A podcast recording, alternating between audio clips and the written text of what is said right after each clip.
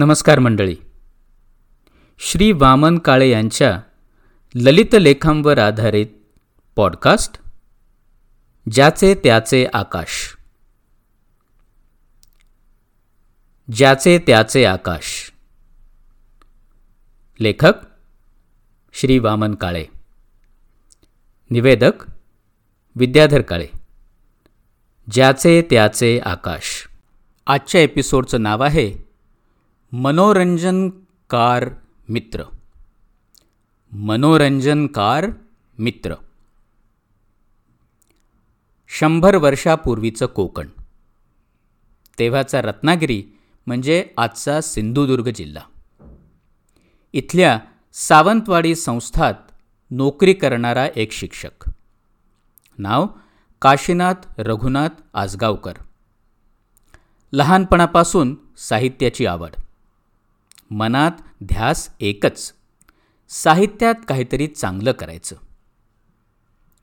नोकरीत मन रमत नव्हतं.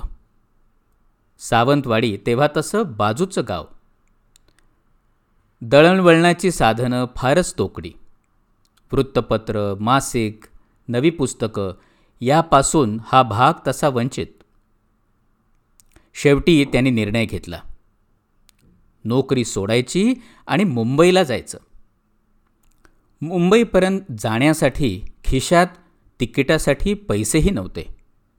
शेवटी अखंडपणे चालत मजर दलमजर करीत मुंबईला गेले.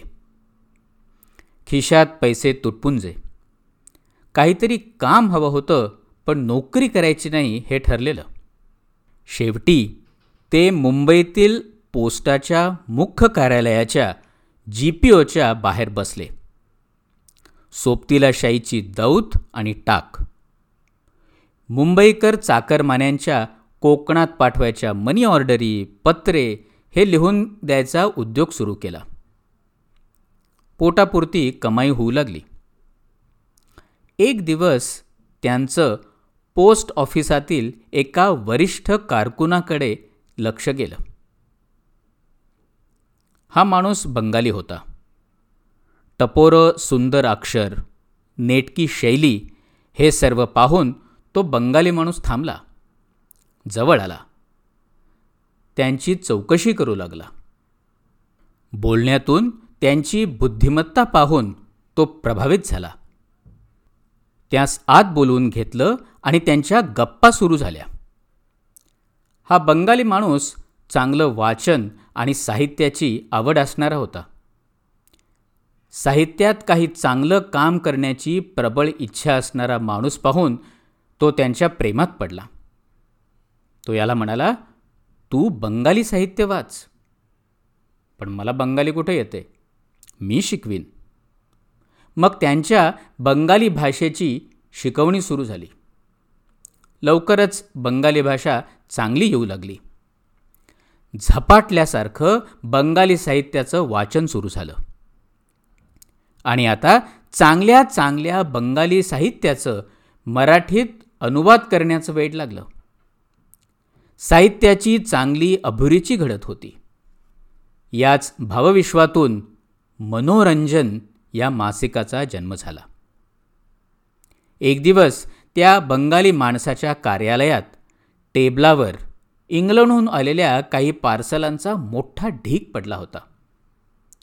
उत्सुकतेने त्याकडे पाहत त्यांनी विचारलं हे काय आहे? कसली आली आहेत ही पार्सलं? ही इंग्लंडहून आलेली इंग्रजी मासिकं आहेत. मी पाहू का? एका पार्सलमधील एक अंक काढून त्यांच्या हातात देत ते म्हणले या मासिकाचे हे ख्रिसमस विशेषांक आहेत. मोठ्या उत्सुकतेने त्यांनी तो अंक पाहिला. काळजीपूर्वक वाचला आणि एक विचार मनात चमकून गेला. ख्रिसमस हा इंग्रजांचा मोठा सण. त्या सणानिमित्त ते एवढा चांगला विशेषांक काढतात. मग आपण असं काही का करू नये? दिवाळी हा आपलाही मोठा आनंदाचा उत्साहाचा सण. मग आपणही असा दिवाळी विशेषांक काढावा का? मनात विचार आला चारी बाजूंनी उत्साहाचे झरे खळखळून वाहू लागले आणि असा कष्टपूर्वक कल्पकपणे मराठीतला पहिला मनोरंजन दिवाळी अंक साकार झाला. मनोरंजन मासिकाची लोकप्रियता दिवसेंदिवस वाढत होती. एक दिवस आजगावकर त्या बंगाली गुरूंकडे गेले आणि म्हणाले तुम्ही मला उभं केलं बंगाली शिकवलत साहित्याची चांगली जाण दिलीत चांगली अभिरुची घडवली म्हणून मला तुम्हाला काही गुरुदक्षिणा द्यायची आहे. तो बंगाली माणूस त्यांच्याकडे बघतच राहिला आणि म्हणाला अहो मी काहीच केलं नाही. तुमची साहित्याची आवड ध्यास निष्ठा आणि जिद्द यातूनच हे सारं घडलं आहे. मी केवळ एक निमित्त होतो बस. पण आजगावकरांचं समाधान झालं नाही. गुरुदक्षिणा म्हणून त्यांनी आपल्या आजगावकर या नावाचा त्याग करून मित्र हे आपल्या गुरूंचं आडनाव धारण केलं आणि मनोरंजन मासिकाच्या संपादकाचं नाव लागलं का रंग मित्र. या दिवाळी अंकात बालकवींचीही कविता होती. शंभर वर्षापूर्वीच्या या दिवाळी अंकात का र मित्र यांची संपादकीय अभिरुची कल्पकता समज किती व्यासंगी होती याची आपल्याला कल्पना करता येईल.